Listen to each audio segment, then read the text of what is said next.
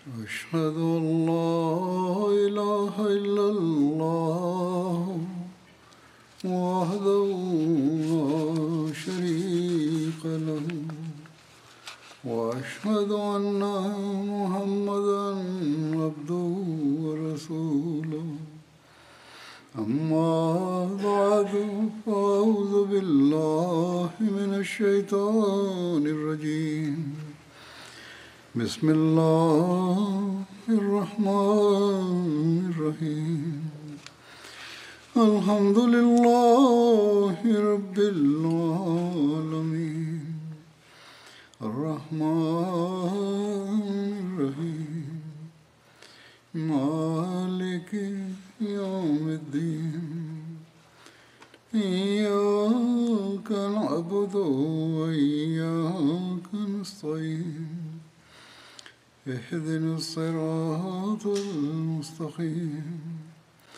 صراط الذين أنعمت عليهم غير المغضوب عليهم ولا الضالين يا أيها الذين آمنوا هل أدلكم على تجارة تنجيكم من عذاب أليم تؤمنون بالله ورسوله وتجاهدون في سبيل الله بأموالكم وأنفسكم ذلكم خير لكم إن كنتم تعلمون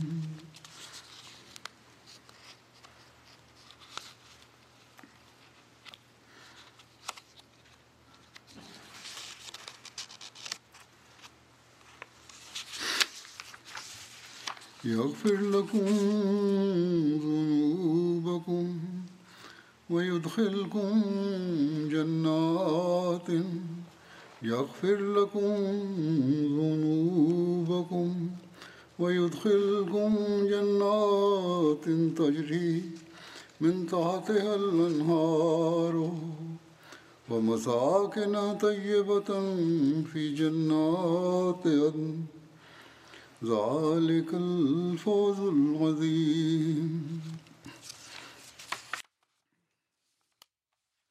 Hazrat Amir al-Mu'minin Mwenyezi Mungu amsaidie sana anasema, tafsiri ya aya hizi ni kama ifuatayo ya kwamba, enyi mlioamini, je, ni wajulisheni biashara itakayowaokoeni katika adhabu iumizayo?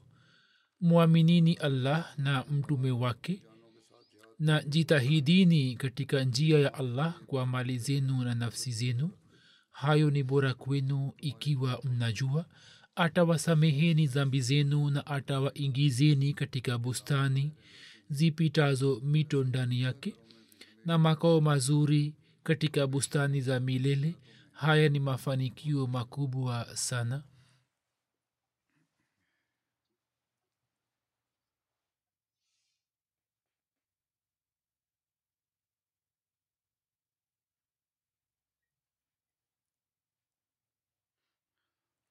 Hazrat Masih Maud alayhi salatu wassalam kama asemavyo sehemu moja ya kwamba, mimi pia nimetumwa juu ya nyayo ya Masihi wa Musa, na kama vile hat Isa alayhi salam alikuwa ametoa mafunzo ya rehma na msamaha, mimi pia pamwe na mafundisho ya rehma na msamaha na suluhu na amani nimetumwa kama Masihi wa Muhammad, na nimekuja kusitisha vita za kidini. Na zama hizi sasa ni zama za uchapishaji na usambazaji wa mafundisho ya Qur'ani tukufu, na sio zama za kufanya jihadi kwa upanga, lakini kwa ajili ya kusambaza mafundisho ya Kiislamu ni muhimu kufanya jihadi ya kalamu na jihadi ya tabligh. Na kwa ajili ya kuendeleza jihadi hiyo kuna haja ya kujitolea nafsi, mali, wakati na heshima kama ilivyokuwa ikihitajika mwanzoni mwa Islam. Zama hizi ambamo kwa ajili ya kujipatia daraja ya kiuchumi juhudi kubwa zinaendelea kufanywa duniani, watu wameshasahau dini na wameiangukia dunia tu kwa ajili ya kushinda katika biashara na kujipatia starehe za kidunia. Dunia inaendelea kutumia mbinu zake zote kwa nguvu zote.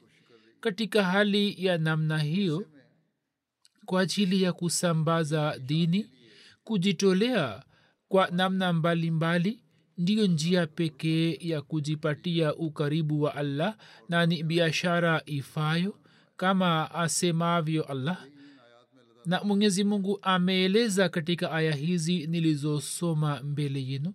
Basi zama hizi ambayo ni zama ya Hazrat Masih Maud alaihis salam, katika zama hizi haswa kufanya jihadi kwa mali ni kazi nyeti mno, na kwa kufanya hivyo kuna mhimiza mtu kujitolea nafsi yake vile vile, na mtu anapata ridhaa na ukaribu wa Mwenyezi Mungu.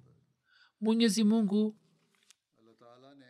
ametuhimiza kuhusu swala la kujitolea mali katika sehemu nyingi ndani ya Qur'ani tukufu. Sehemu moja alisema, wama lakum alla tunfiku fi sabilillah, na mmekuache hamtoi katika njia ya Allah.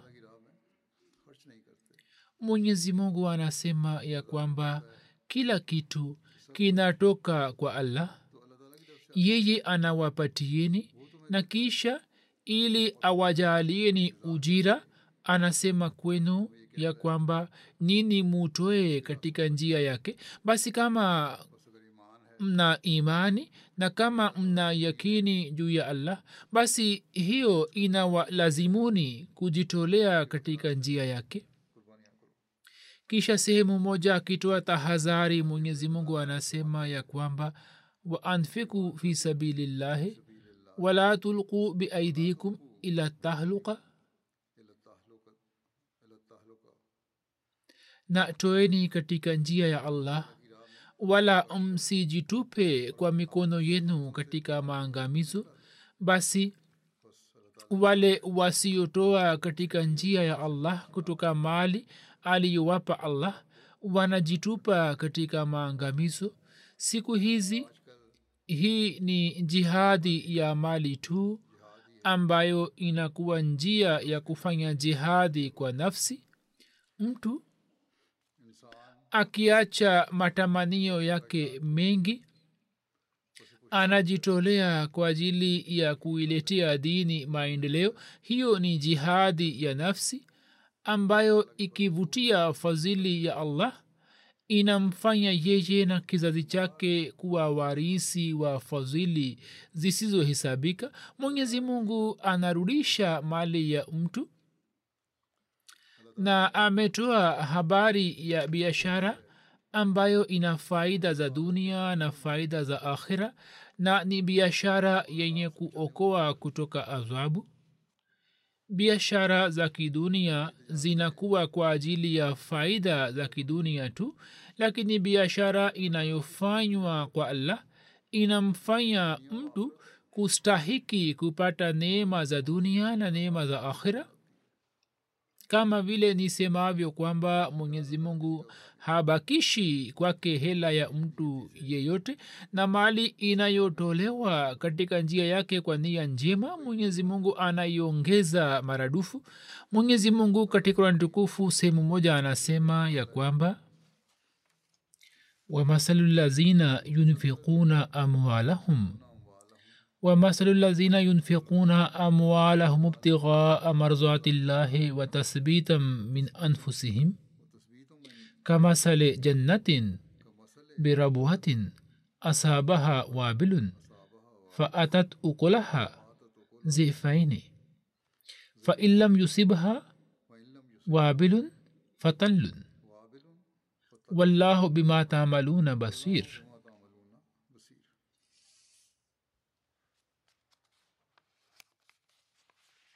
Na mfano wa wale wanaotoa mali zao kwa kuitafuta radhi ya Allah na kujiimarisha wenyewe ni kama mfano wa bustani iliyo mahali pa juu, ikaifikia mvua kubwa na ikaleta matunda yake maradufu, na kama haifikiwi na mvua kubwa basi hata umande huitoshea, na Allah anayaona mnayoyatenda.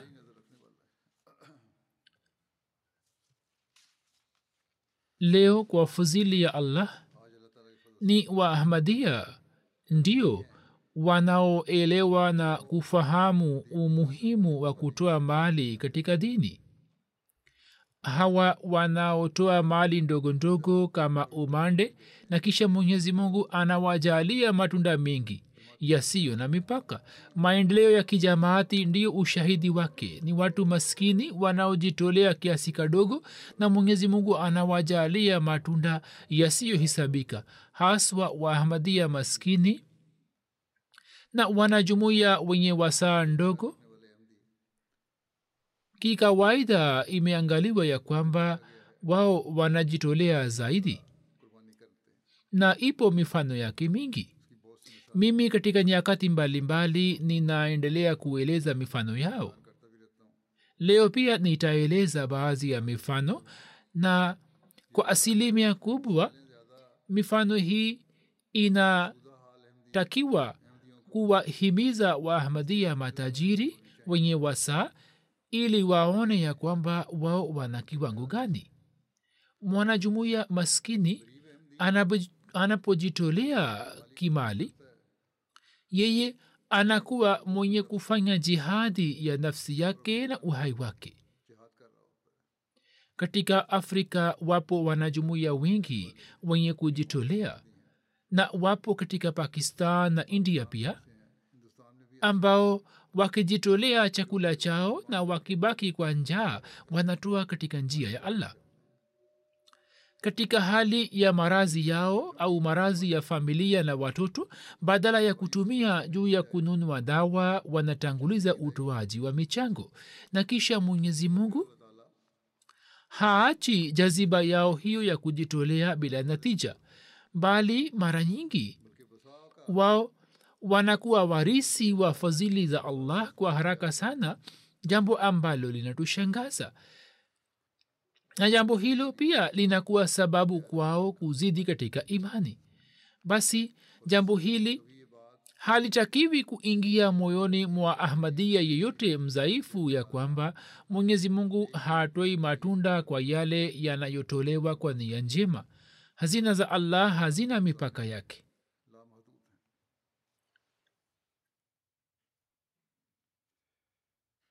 Mwenyezi Mungu hana haja ya pesa yetu hafifu.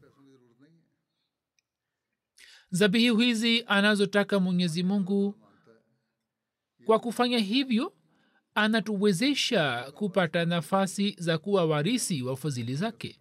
Hat Masihi Maud alayhi wassalam amezalisha roho hiyo ya kujitolea katika jamaati yake, ya kwamba tangu zama zake hadi leo sisi tunashuhudia mandhari hizi, ya kwamba wanajumuiya wakiacha mahitajio yao binafsi wanatoa kwa ajili ya mahitajio ya kijamati. Na hiyo ndiyo njia pekee ya mataifa yenye kupata maendeleo, na ndiyo njia ambayo kwayo Allah anawajalia fadhili zake.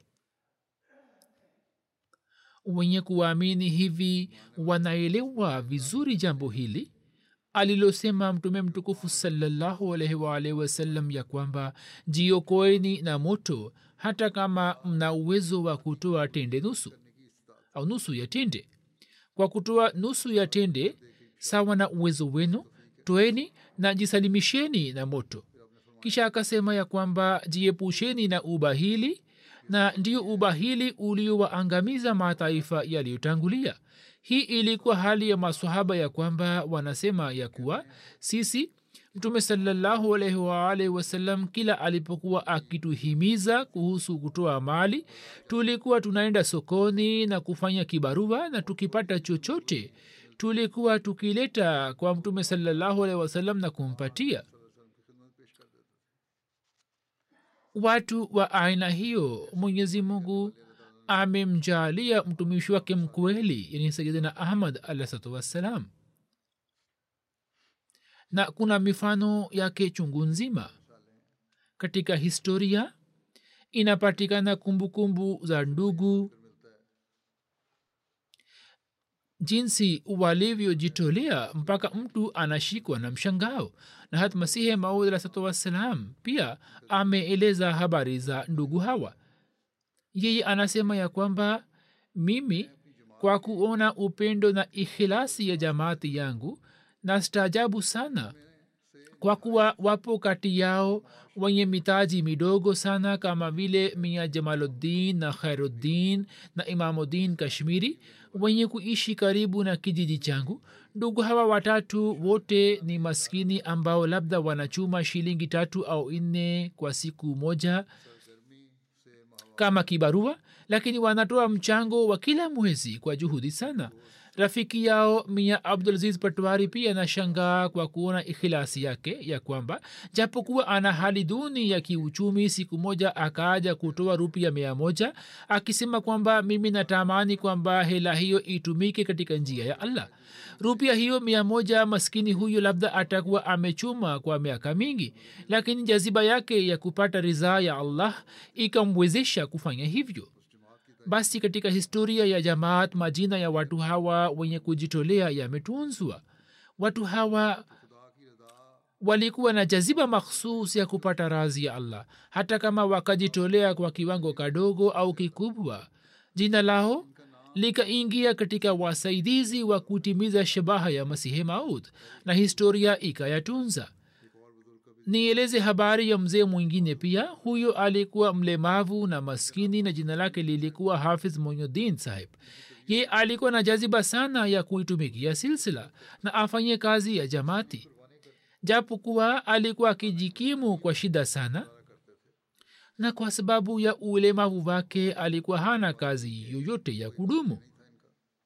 Watu wakimwelewa kuwa mtumishi wa zamani wa Masihi Maud alayhi salam walikuwa wakimpatia zawadi fulani, lakini hii ilikuwa usuli ya Hafiz Sahib ya kwamba hela ya aina hiyo ambayo alikuwa anapata kama zawadi alikuwa hatumii juu ya mahitaji yake binafsi, bali kwa ajili ya kuitumikia silsila alikuwa akimpatia Hazrat Masihi Maud alayhi wassalam. Na Hazrat Masihi Maud alayhi wassalam kila akieleza mpango fulani wa kujitolea, yeye alikuwa anashiriki kwenye mpango wake, hata kama akitoa pesa moja tu, lakini alikuwa anashiriki. Sasa katika zama zile mnaweza kuichukulia kama peni au senti moja, lakini yeye alikuwa akishiriki kwenye mpango wake, na sawa na hali yake kujitolea kwa kiwango hicho kadogo ilikuwa ni jambo kubwa mno. Na saa nyingine ilikuwa ikitokea hivi kwamba Hafiz Sahib alikuwa hali chakula na hela yake alikuwa akitoa katika mchango. Hawa ndio watu ambao kwa ajili ya kupata radhi ya Allah walikuwa tayari kujitolea kila kitu chao, na Mwenyezi Mungu alikubali kujitolea kwao kwa mapenzi makubwa, na akawajalia matunda ambayo leo vizazi vyao wanayala. Basi watu ambao ni kizazi cha wazee hawa wa zamani na maswahaba daima waweke mbele yao jambo hili ya kwamba leo kama Allah amewajalia fadhili, basi hayo yanatokana na kujitolea kwao. Watu ambao Allah amewajalia wasaa na hali nzuri wanatakiwa kujichunguza kwamba, je, kwa ajili ya kuitumikia silsila na kwa ajili ya kuendeleza mbele shabaha ya ujio Hazrat Masihi Maud alayhi salam, viwango vya kujitolea kwao vinaendelea kuzidi kwa fikra hii ambayo ilikuwa ni fikra ya wazee wao. Leo pia katika Jamaat Ahmadiyya wingi wao ni watu maskini ambao wanasimamisha viwango vya juu vya kujitolea. basi wale waliona uchumi mkubwa katika jamati wanatakiwa kujichunguza. Mwenyezi Mungu na mtume wake sallallahu alaihi wa alihi wasallam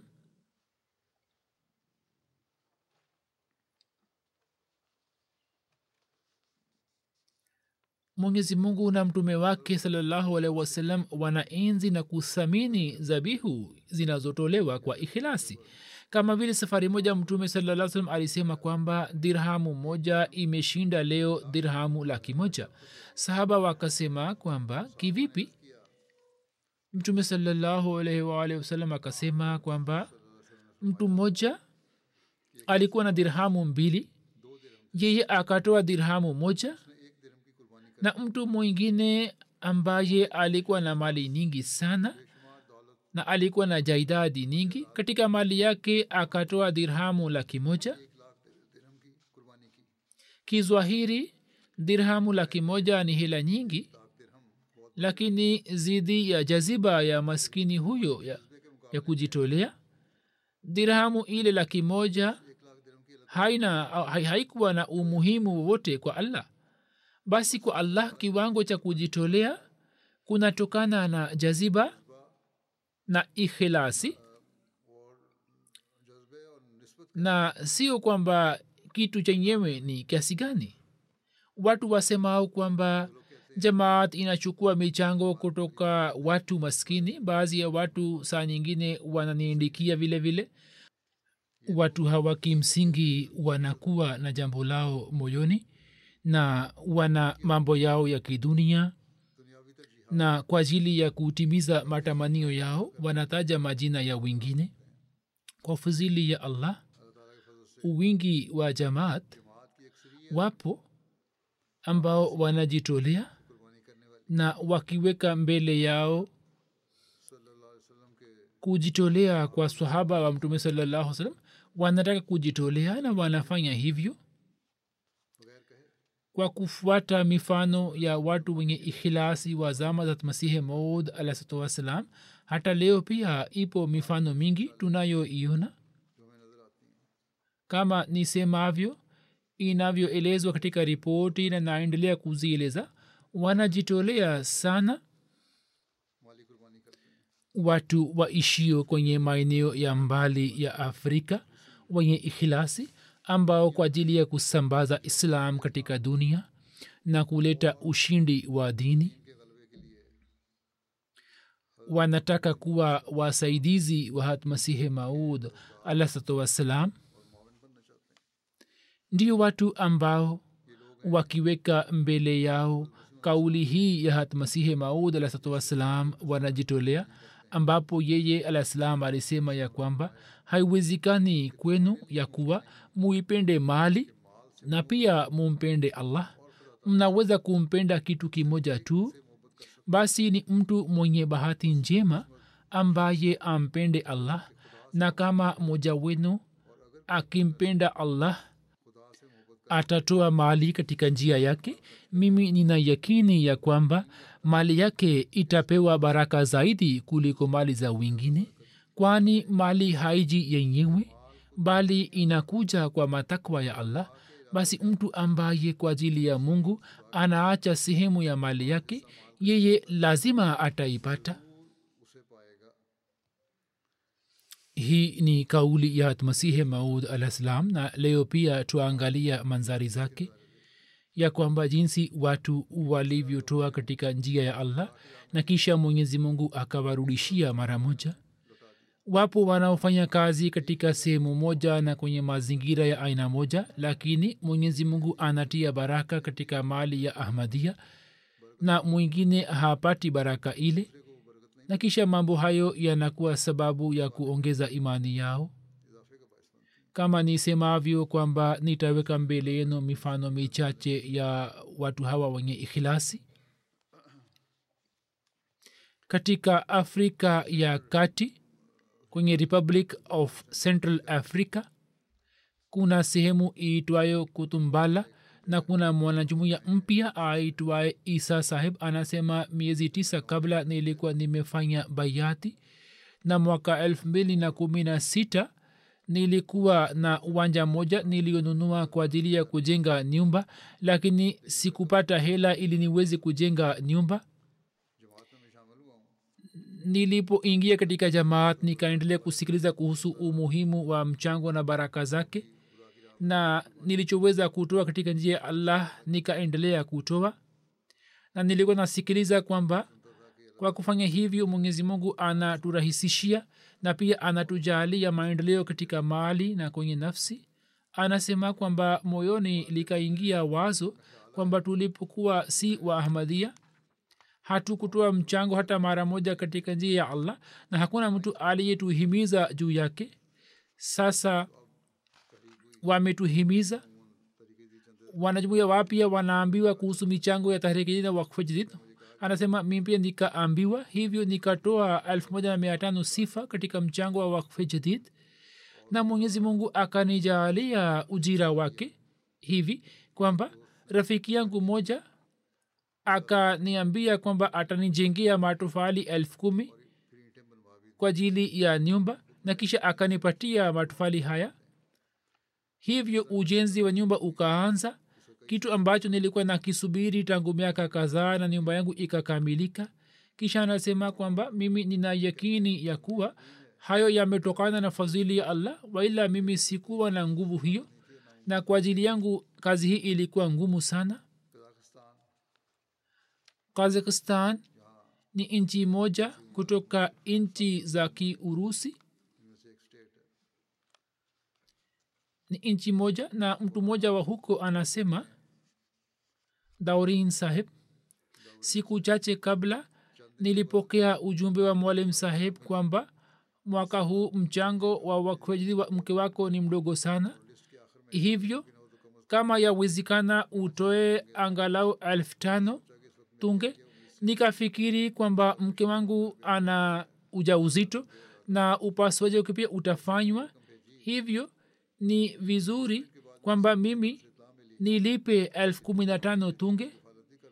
Hivyo nilipotuma hela hiyo, takriban baada ya dakika 20 nikapata taarifa kutoka shule kwamba kwa kuwa mimi namlea yatima na mimi nina watoto wengi, hivyo serikali ya huko ikaamua kunipatia 100,000 tinge. Na jambo hilo likawa sababu ya kuongeza imani yangu, na Mwenyezi Mungu akanirudishia mara moja. Kisha Kyrgyzstan ni sehemu nyingine, na kuna mwanajumuiya wa huko Hurmat Sahib anafanya kazi katika migodi, na kila baada ya miezi 6 anatoa michango yake. Mwaka jana alipotoa mchango wake wa miezi 6 akatoa 6,000 Kyrgyzsum zaidi, Kyrgyzsum ambayo ni sarafu yao. Alipoulizwa akasema kwamba kwa kuwa katika dunia nzima bei za vitu imepanda, hivyo matumizi ya kijamaa pia yatakuwa yameongezeka, hivyo mimi natoa mchango wangu kwa kuongeza kuliko kiwango chake. Na mwaka huu pia alipotoa michango ya miezi 6 akalipa na akatoa 6,000 zaidi, na hivyo akatoa mchango wake 40% zaidi. Sasa hii ni mifano ya kutafuta ridhaa ya Allah na kupata ukaribu wake. Hakuna aliyemhimiza huyo, lakini kutokana na mahitajio ya kijamaati yeye mwenyewe alijaribu kutoa zaidi. Watu wanasema kwamba kwa nini mnaomba mchango Philippines? Sisi hatuombi, sisi tunafikisha ujumbe wa Mungu tu kwamba katika njia yake mujitolee. Philippines ni nchi nyingine ya mbali. Mbashiri wa huko anasema ya kwamba Sadr wa Khudamul Ahmadiyya alinieleza ya kuwa mimi sawa na ahadi yangu nilikuwa nimetoa mchango wa Waqf Jadid, lakini mwaka wa fedha ulikuwa unafikia tamati yake. Hivyo moyoni mwangu likaingia wazo kwamba nilipe zaidi kuliko ahadi yangu, hivyo nikatoa mchango wa Waqf Jadid kwa niaba ya baba yangu na mama yangu marehemu na baba yangu mkwe. Katika siku zile nilikuwa nafanya kazi katika ofisi ya municipality kama risk reduction manager. baada ya likizo ya mwaka mpya nilipoenda kazini, meya akaniambia kwamba nimepata ajira ya kudumu na mshahara wangu pia ukaongezwa maradufu. Ilhali tangu miaka minne nilikuwa nafanya kazi juu ya mkataba, na japokuwa nikaomba sana lakini sikupata ajira ya kudumu. Sasa nina yakini kwamba hiyo ambayo nimejitolea, haya ni matunda yake, na kwa yakini Mwenyezi Mungu anatupatia zaidi kuliko hata fikra zetu. Cameroon ni nchi nyingine ya Afrika. Mbashiri wa huko anasema ya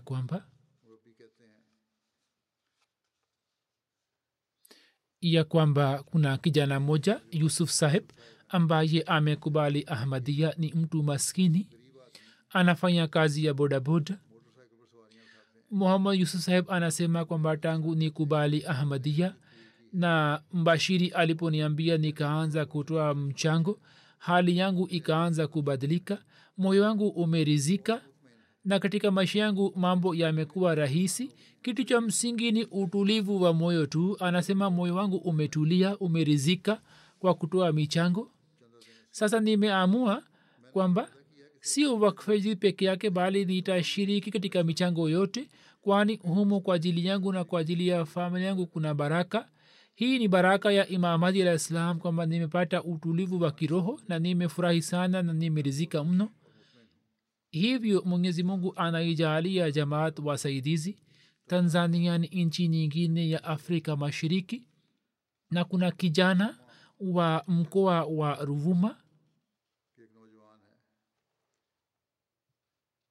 Milawe Sahib anasema, umri wangu ni miaka 27. Nimeshuhudia baraka nyingi za mchango. Mimi nafanya kilimo, mimi ni mkulima. Mwaka huu anasema kwamba kwa nia ya kutoa mchango wa wakfu jadid, nilipeleka mavuno yangu kwenye idara husika mapema. Yani mavuno aliyopata akapeleka kwenye idara ya serikali. Anasema kwamba kama ningesubiri kwa siku chache zaidi, huenda ningepata hela zaidi ya mavuno yangu, lakini sikuweza kutoa mchango kwani muda ungepita. Anasema nilipowasiliana na idara husika, mimi nikapewa hela zaidi kuliko wakulima wengine, na mimi nikatoa mchango wa wakfu jadid. Idara ile wakaniambia kwamba watu wanazuia mavuno yao ili waweze kupata hela zaidi, na hiyo ni zawadi ya uaminifu wako. Mimi naelewa kwamba Allah amenijalia matunda ya nia yangu ili niweze kujitolea katika njia yake kwa urahisi. Kyrgyzstan, kutoka Kyrgyzstan kuna mtu mmoja Rose Mat Sahib anasema ya kwamba kuhusu wakfu jadid kwamba mchango huu una umuhimu mkubwa, na mimi nilipata kujua kuhusu mchango huo kipindi cha nyuma. Na kumbuka nilipojua kuhusu Ahmadiyya, nikamuuliza Mbashiri kwamba ni nani anayelipa matumizi ya Jamaati. Mbashiri akanifahamisha mambo yote kwamba Jamaati inafanya shughuli gani, kuna nizamu ya ukhalifa, kuna mipango mbalimbali, wakfu jadid na mipango mingine. Mbashiri aliniambia yote. Anasema kwamba hapo kabla sikuwahi kusikia kuhusu nizamu ya aina hiyo ya kimali, na nilikuwa nimesikiliza kwa mara ya kwanza.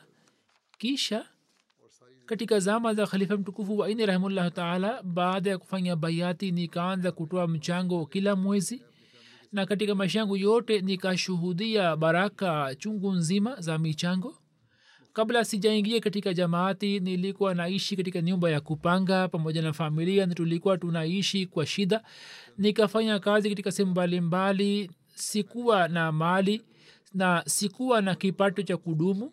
Kwa baraka za michango, alhamdulillah, sasa nimejenga nyumba nzima, na wakati huu nina ajira ya kudumu, na kazi yangu si ngumu, ni rahisi, na mshahara wangu pia ni mzuri, na hayo yote ni baraka za mchango.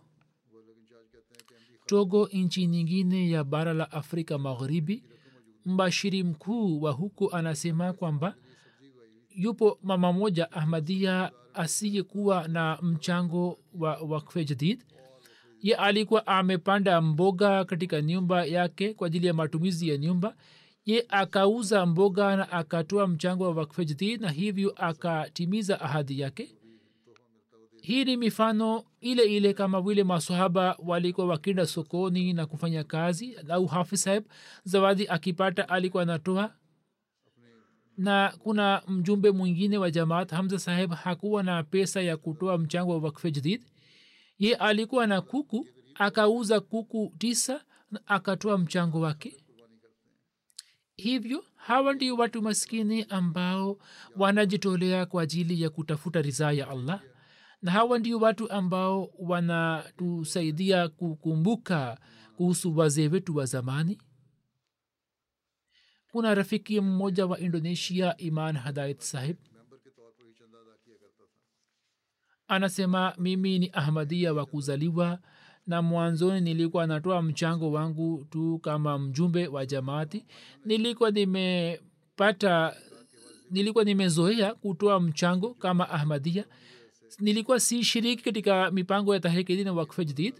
Hapo ndugu zangu wakanihimiza kuhusu mipango hiyo, wakiniambia kwamba sisi tunashiriki katika mipango hii ili kupata ukaribu wa Allah.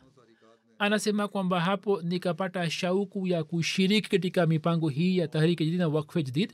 Hivyo nikaanza kutoa mchango wa Tahriki-e-Din na Wakfe Jadid. Na anasema kwamba baada ya kushiriki katika mipango hiyo nikahisi mabadiliko makubwa katika maisha yangu. Mimi nahisi nimekuwa karibu na Mwenyezi Mungu, na nimepewa jukumu fulani la kijamaati. Katika swala la riziki pia Mwenyezi Mungu alizuhirisha mapenzi yake, na zaidi yake kauli ya Mungu kwamba mkija kwangu kwa kutembea nitawajieni kwa kukimbia, nimeshuhudia ikitimia kwa baraka za mchango.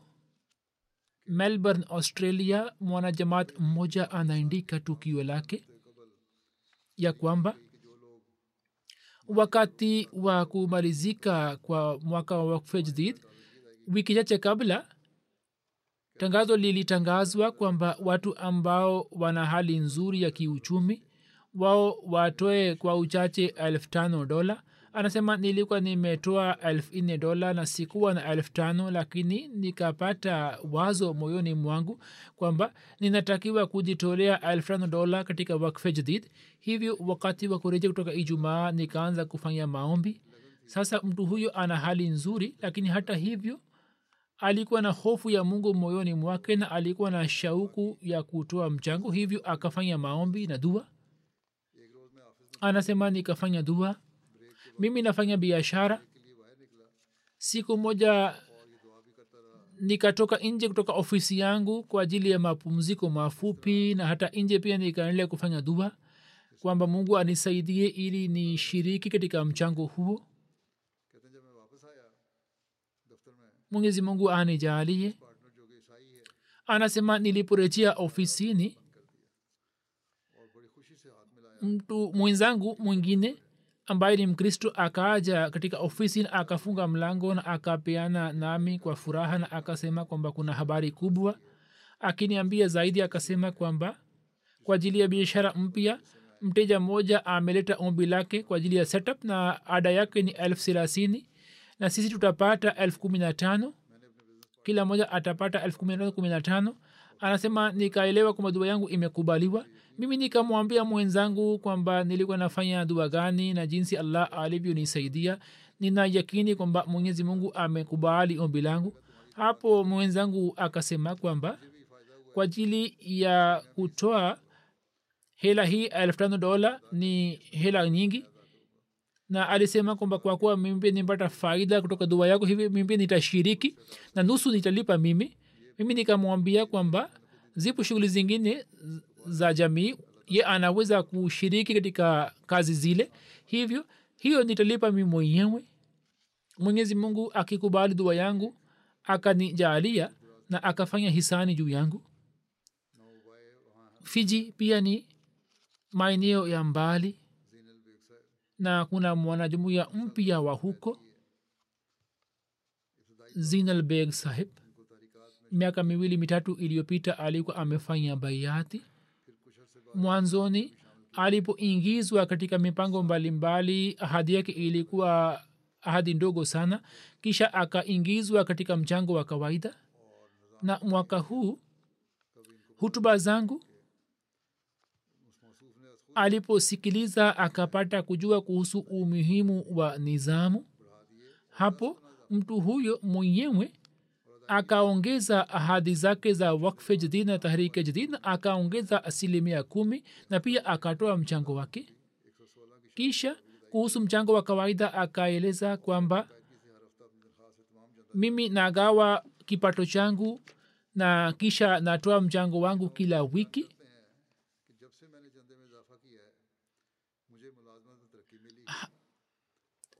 Mtu huyo anasema kwamba tangu niongeze mchango wangu mimi nimepata maendeleo katika kazi yangu, na anasema kwamba tangu Januari 2024 mshahara wangu utaongezwa zaidi au utaongezeka zaidi inshallah. Anasema kwamba kama kuna mtu anataka kujua baraka za mchango basi aje kuniuliza mimi. Ni mbashiri wa Micronesia anasema ya kwamba hapo kuna mwanajamaati mpya Simon Sahib. Kuhusu swala la kujitolea alihimizwa na akaambiwa kwamba mchango huu tunautoa ili kupata mapenzi ya Allah na si kodi, na Mwenyezi Mungu ameutaja kama karza ya hasana. Hapo mtu huyu akaanza kutoa mchango wake kila wiki.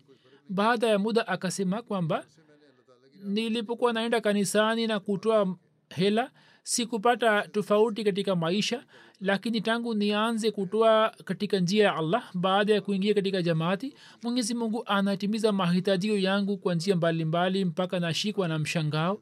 Saa nyingine nahitaji pesa fulani na mtu fulani anakuja ghafla na ananipatia hela. Mara naona mapungufu katika chakula, basi nikiwa nyumbani Mwenyezi Mungu anatimiza mahitaji yangu. Kwa fadhili ya Allah Simon Sahib anatoa mchango zaidi ya uwezo wake. Amir Sahib wa Tanzania anasema ya kwamba mwanajumuiya mmoja aitwaye Bashir Sahib alitoa mchango wake na mchango wa familia yake wa wakfe jadid 1040 shilingi. Mke wake akasema kwamba hali ya nyumbani si nzuri, sasa kwa nini ametoa mchango huo mkubwa? Ye akasema kwamba usiwe na wasiwasi, Mwenyezi Mungu hampotezi yule anayetoa katika njia yake. Ye lazima atamrudishia kwa kuongeza maradufu. Hivyo baada ya siku chache akapata kazi fulani ambayo kwayo akapata hela aliyotoa kwenye mchango na pia akapata kipato zaidi. Anasema mimi nilikuwa na yakini, lakini mke wangu ameshuhudia mwenyewe kwa macho yake baraka za mchango na imani yake pia imeongezeka. Katibu wa wakfe jadid wa Ujerumani anasema kwamba mwanafunzi mmoja wa Jamaat Mainz alipeleka ombi serikalini ili kuomba wazifa, ili kuomba hela kwa ajili ya masomo yake, na akawaambia kwamba masomo yangu yanakaribia kuanza na hela ni ndogo. Upande wa pili mwaka wa wakfe pia ulikuwa unafikia tamati yake na alikuwa na jukumu la kutoa mchango wake na mchango wa familia, lakini alikuwa amepeleka ombi lake na alikuwa na imani kwamba atapokea hela kutoka serikali, lakini idara ya serikali ikakataa kutoa hela ile, na hela aliyokuwa nayo akimtegemea Allah akatoa kwenye mchango. Kisha akakamilisha masomo yake na Mwenyezi Mungu akamjalia ufaulu kwa matokeo mazuri. Na kutoka idara ya serikali pia mwanzoni walikuwa wamekataa, kisha hela fulani €4,000 ikaingia kwenye akaunti yake. Anasema kwamba hii ndio imani yangu kwamba hayo yote yametokana na kujitolea kwangu. Kuna sehemu moja ya India na Samatwadi na kuna mwanajumuiya wa huko Siraj Sahib. Yeye alisema kwamba mimi nimeshuhudia kwa macho yangu baraka za kujitolea michango.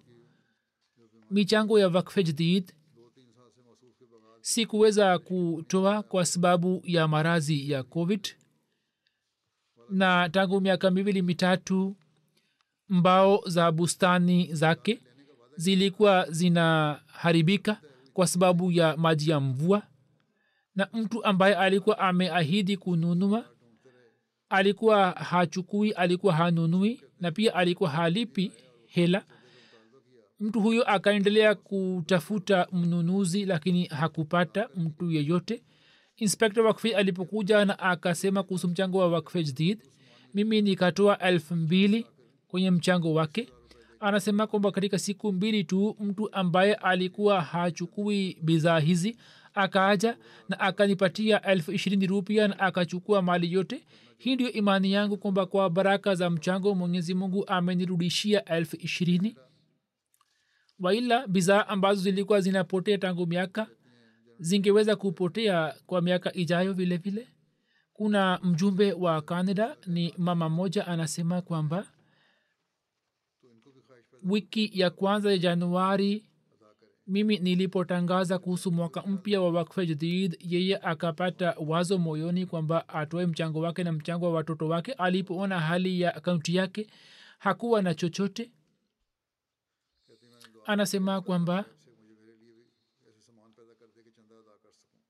mimi nilifanya dua kwamba Mwenyezi Mungu anirahisishie kutoka ghaibu kwamba niweze kutoa mchango. Kisha baada ya siku chache nikaangalia akaunti yangu ya benki, na ndani ya akaunti kulikuwa na hela $300, na hiyo ilikuwa hela ambayo nilitaka kutoa kwa niaba yangu na kwa niaba ya ndugu zangu marehemu. Na hapo nikamshukuru Allah na nikatoa mchango wangu. Kisha kuna mwanajamati mwingine wa Canada ni pia ni mwanamke, yeye aliongeza ahadi yake na akatoa mchango wake wote. Siku ijayo akapokea check kutoka tax department, revenue department, ambayo ilikuwa na $750. Anasema hiyo ilikuwa hela ile nilikuwa nimelipa katika mchango.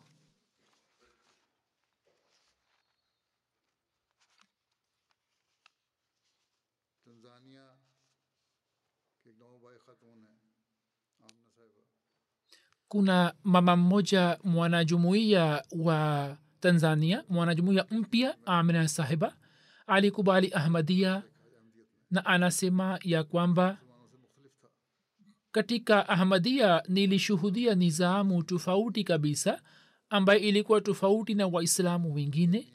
Katika nizamu ya mali, mchango ukitolewa mtu anapewa risiti. Anasema katika mwezi wa Novemba mwalimu sahib alitoa hutuba ya Ijumaa na akatuhimiza kuhusu mchango wa wakfu Jadid. Hela yote nilikuwa nayo nikatoa katika mchango. Hali ya nyumbani haikuwa nzuri, binti yangu alikuwa mjamzito, labda ningeweza kupata haja ya kumpeleka hospitalini. Nilipofika nyumbani baada ya isha nikapokea simu ya mtu mmoja, ye alikuwa amechukua mkopo kutoka kwangu tangu miaka 2 na alikuwa hawasiliani nami. Mimi nilikuwa nimesahau kwamba sasa hela hiyo sitaipata. Ye akanipigia simu akaomba radhi na akaomba msamaha na akieleza sababu zake, akanirudishia hela hiyo.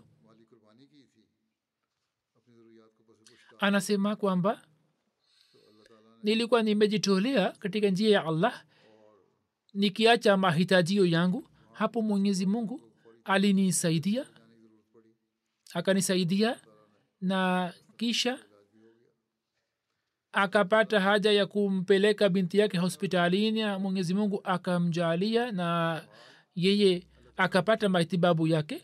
Mwenyezi Mungu anaendelea kuzalisha fikra hiyo kwa wanajamati wapya kwamba mali inatoka kutoka kwa Allah, na fikra hiyo inapatikana katika Ahmadiyya pekee.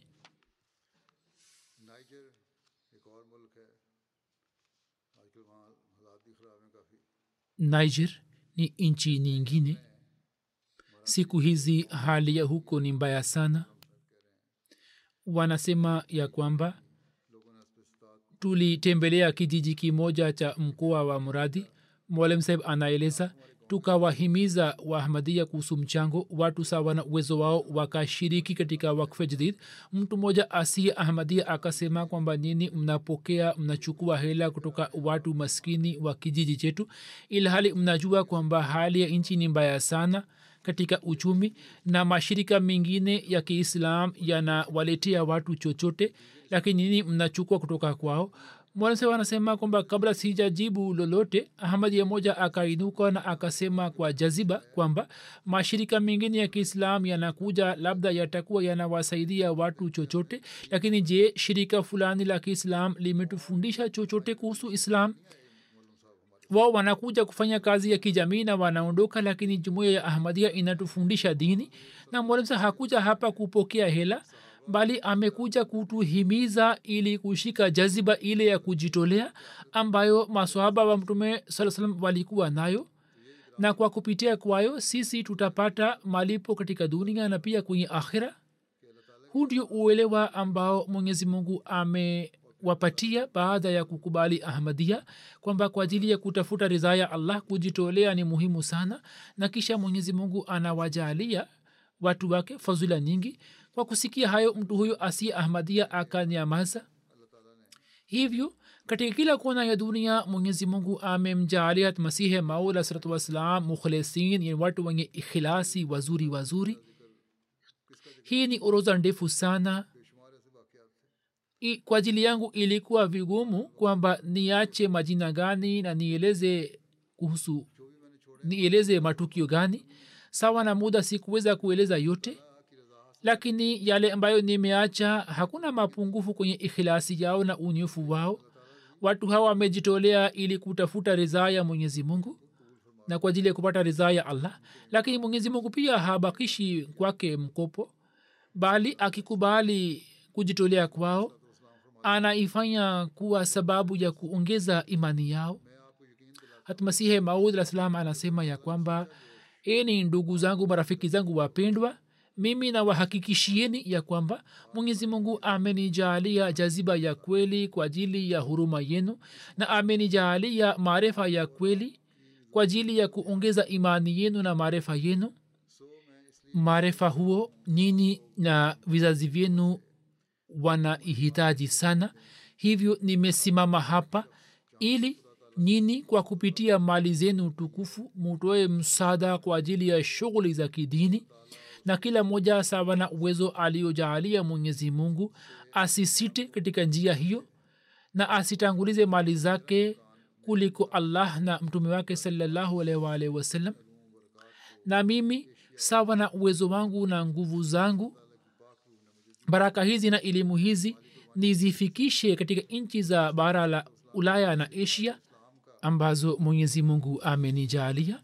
Hivyo kwa kupitia swala hili la kujitolea na kwa kumpitia Masihi Maula sallallahu alaihi wasallam, kazi ya kusambaza Islam iliyotakiwa kufanywa inaendelea kufanywa, na wanajumuiya waishio Afrika wenye wasaa ndogo, licha ya kusimamisha viwango vya juu vya kujitolea, bado hawawezi kutimiza kazi ya kusambaza Islam na Ahmadiyya kwenye nchi zao kwa sababu ya wasaa wao. Hivyo nchi za Ulaya na Marekani, nchi ambazo ni tajiri, sehemu kubwa ya mchango wao wa Wakfu Jadid inatumika katika nchi hizi. Mwenyezi Mungu awajalie baraka watu hawa wote ambao kwa namna zote wanajitolea kwa ajili ya jamaati, na kwa ajili yake muda wote wanakuwa tayari. Wakati huu pamoja na kutangaza mwaka mpya wa Wakfu Jadid, pia nitaweka mbele yenu ripoti fupi kuhusu nchi mbalimbali za dunia kama ilivyo kawaida yetu. Kwa fadhili ya Allah, mwaka wa Wakfu Jadid wa 66 ulifikia tamati yake na mwaka wa 67 umeanza. Kwa fadhili na msaada wa Allah, jumuiya ya Waislamu wa Ahmadiyya ya kimataifa mwaka huu imeweza kujitolea takriban milioni 13 paundi, na tukiangalia makusanyo ya mwaka jana, hiyo ni kama 718,000 paundi zaidi. Uingereza umepata namba moja katika makusanyo kwa ujumla, kisha ni Canada. Canada pia imeongeza makusanyo yake, na pia Canada imeongeza idadi ya washiriki. Hiyo ni sifa yao kubwa mwaka huu. Kisha nchi inayofuata ni Ujerumani namba 4 ni Marekani, kisha Pakistan, India, Australia, Jamaat moja ya Mashiriki ya Kati, kisha Indonesia, kisha Jamaat nyingine ya Mashiriki ya Kati, kisha Ubelgiji. Katika Jamaat za Afrika namba 1 ni Mauritius, kisha Ghana, kisha Burkina Faso. Hali ya Burkina Faso ni mbaya sana, lakini hata hivyo Burkina Faso imepata namba 3 katika Afrika. Kisha ni Tanzania, Nigeria, Liberia, kisha ni Gambia, Mali, Uganda na Sierra Leone. Kuhusu idadi ya washiriki, kwa fadhili ya Allah mwaka huu 1044 wameingia ambao ni wapya, na kwa ujumla idadi yake ni 1,550,000. Na katika kuongeza idadi ya washiriki, Canada namba 1, Tanzania namba 2, Cameroon, Gambia, Nigeria, Guinea Bissau, Congo Kinshasa. Matawi 10 makubwa ya Uingereza kwa mujibu wa makusanyo: Farnham namba 1, kisha ni Worcester Park, Walsall, kisha Aldershot South, Islamabad, Gillingham, Ash, Cheam South, Yule na Hounslow South. Mikoa ya Uingereza: Baitul Hudud namba 1, kisha Islamabad, kisha Midlands, Masjid Fazl, kisha Baitul Ehsan. Kwa mujibu wa Daftar Atfal, matawi makumi: Aldershot South, Farnham, kisha Aldershot North Ash, Islamabad, Roehampton, Yule, South Cheam, Manchester North, Birmingham West, Bradford South. Na katika matawi madogo: Spen Valley, Cathley, North Wales, Northampton, Swansea. Amarat za Canada.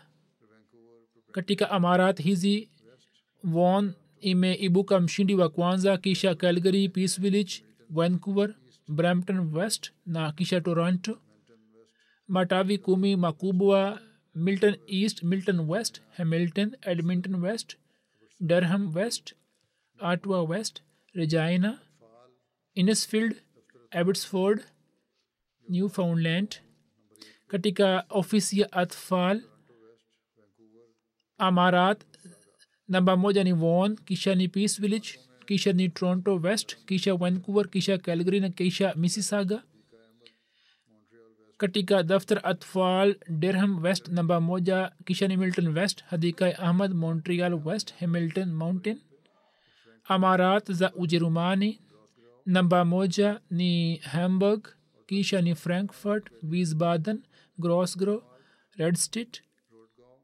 Na matawi 10 namba 1 ni Rodmark, Rodgau, Nida, Friedberg, Florsheim, Neuss, Mainz, Mahdiabad, Osnabrück, Berlin na Koblenz.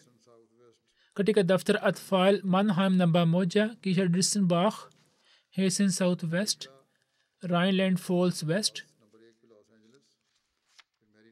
Na matawi 10 ya Marekani: namba 1 Los Angeles, kisha ni Maryland, North Virginia, Seattle, Silicon Valley, Boston, Austin, Oshkosh, Minnesota na Portland. Katika ofisi ya Atfal: Seattle, Los Angeles, Maryland, South Virginia, Cleveland, Austin, Silicon Valley, Oshkosh, Indiana, Zoin. Katika nchi ya Pakistan nafasi inaenda hivi au daraja inaenda hivi: namba 1 ni Lahore, pili Rabwa, tatu Karachi. Na katika wilaya, katika watu wazima: Islamabad. Kuhusiana na miji nilikuwa nimeeleza, na kuhusiana na wilaya: Islamabad namba 1, kisha Faisalabad, Gujranwala, Gujarat, Sargodha, Umerkot, Multan, Hyderabad, Mirpur Khas, Dera Ghazi Khan.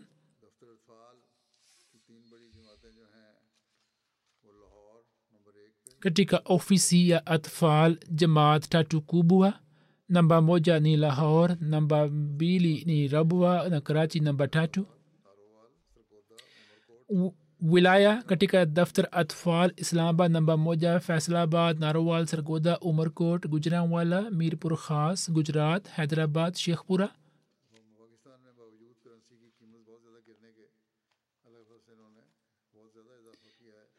Nchini Pakistan japokuwa sarafu yao imeanguka sana, lakini hata hivyo wameongeza kiwango kikubwa na wamejitolea sana. Mikoa au majimbo 10 ya India, namba moja ni Kerala, kisha ni Tamil Nadu, Jammu Kashmir, Telangana, Karnataka, Odisha, Punjab, West Bengal, Delhi, Maharashtra, na jamaat 10. Kwa mujibu wa makusanyo, Hyderabad namba moja, Coimbatore, Qadian, Calicut, Manjeri, Bangalore, Melapalayam, Kolkata, Kerala na Kering. Nchini Australia, jamaat za watu wazima namba moja ni Melbourne Longwarren, Castle Hill, Marsden Park, Logan East, Melbourne Berwick,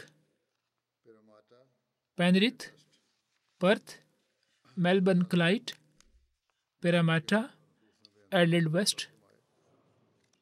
Mwenyezi Mungu atie baraka nyingi kwenye mali zao na kwenye nafsi zao. Kwa ajili ya Palestina naendelea kusema kwamba muwaombe na muwakumbuke kwenye maombi yenu. Kwenye mduara wa marafiki zenu muendelee kuinua sauti katika haki zao. Muendelee kuwaambia, haswa wanasiasa. Nilikuwa nimesema mapema vile vile, serikali ya Israel inaonekana kwamba haitajizuia kufanya zulma. Sasa wamewapatia wanajeshi ujumbe kwamba mwaka huu wa 2024 pia ni mwaka wa vita. Mwenyezi Mungu awarehemu wa Palestina. Na pia imeanza kusemwa ya kwamba kuna hatari ya kusambaa vita katika maeneo mengine, na inaweza kutokea vita kuu ya 3. Maeneo ya Beirut pia wameanza kufyatua mabomu na wanaendelea kuzidi katika hilo, japokuwa serikali ya Marekani inawaambia kwamba wao wawe na mipaka ya vita, lakini inaonekana kwamba ni maneno tu, maneno matupu. Na mpango wao haswa inaonekana ni kwamba Wapalestina wafukuzwe nje ya Gaza na kisha wateke ardhi hiyo. Mwenyezi Mungu awarehemu wa Palestina na awarehemu wa Islamu vile vile, na awajalie akili na uelewa ili watu hawa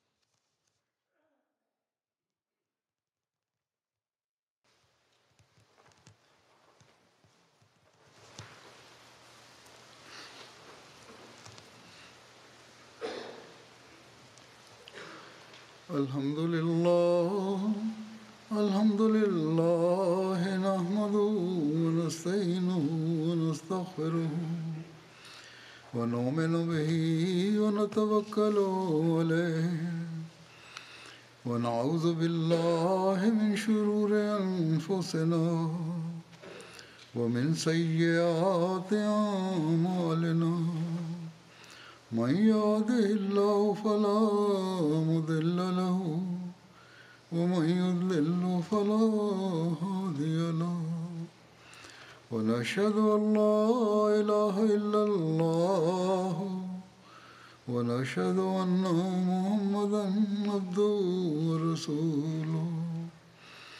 عباد الله رحمكم الله، إن الله يأمر بالعدل والإحسان وإيتاء ذي القربى وينهى عن الفحشاء والمنكر والبغي يعظكم لعلكم تذكرون. اذكروا الله يذكركم وادعوه يستجب لكم ولذكر الله أكبر.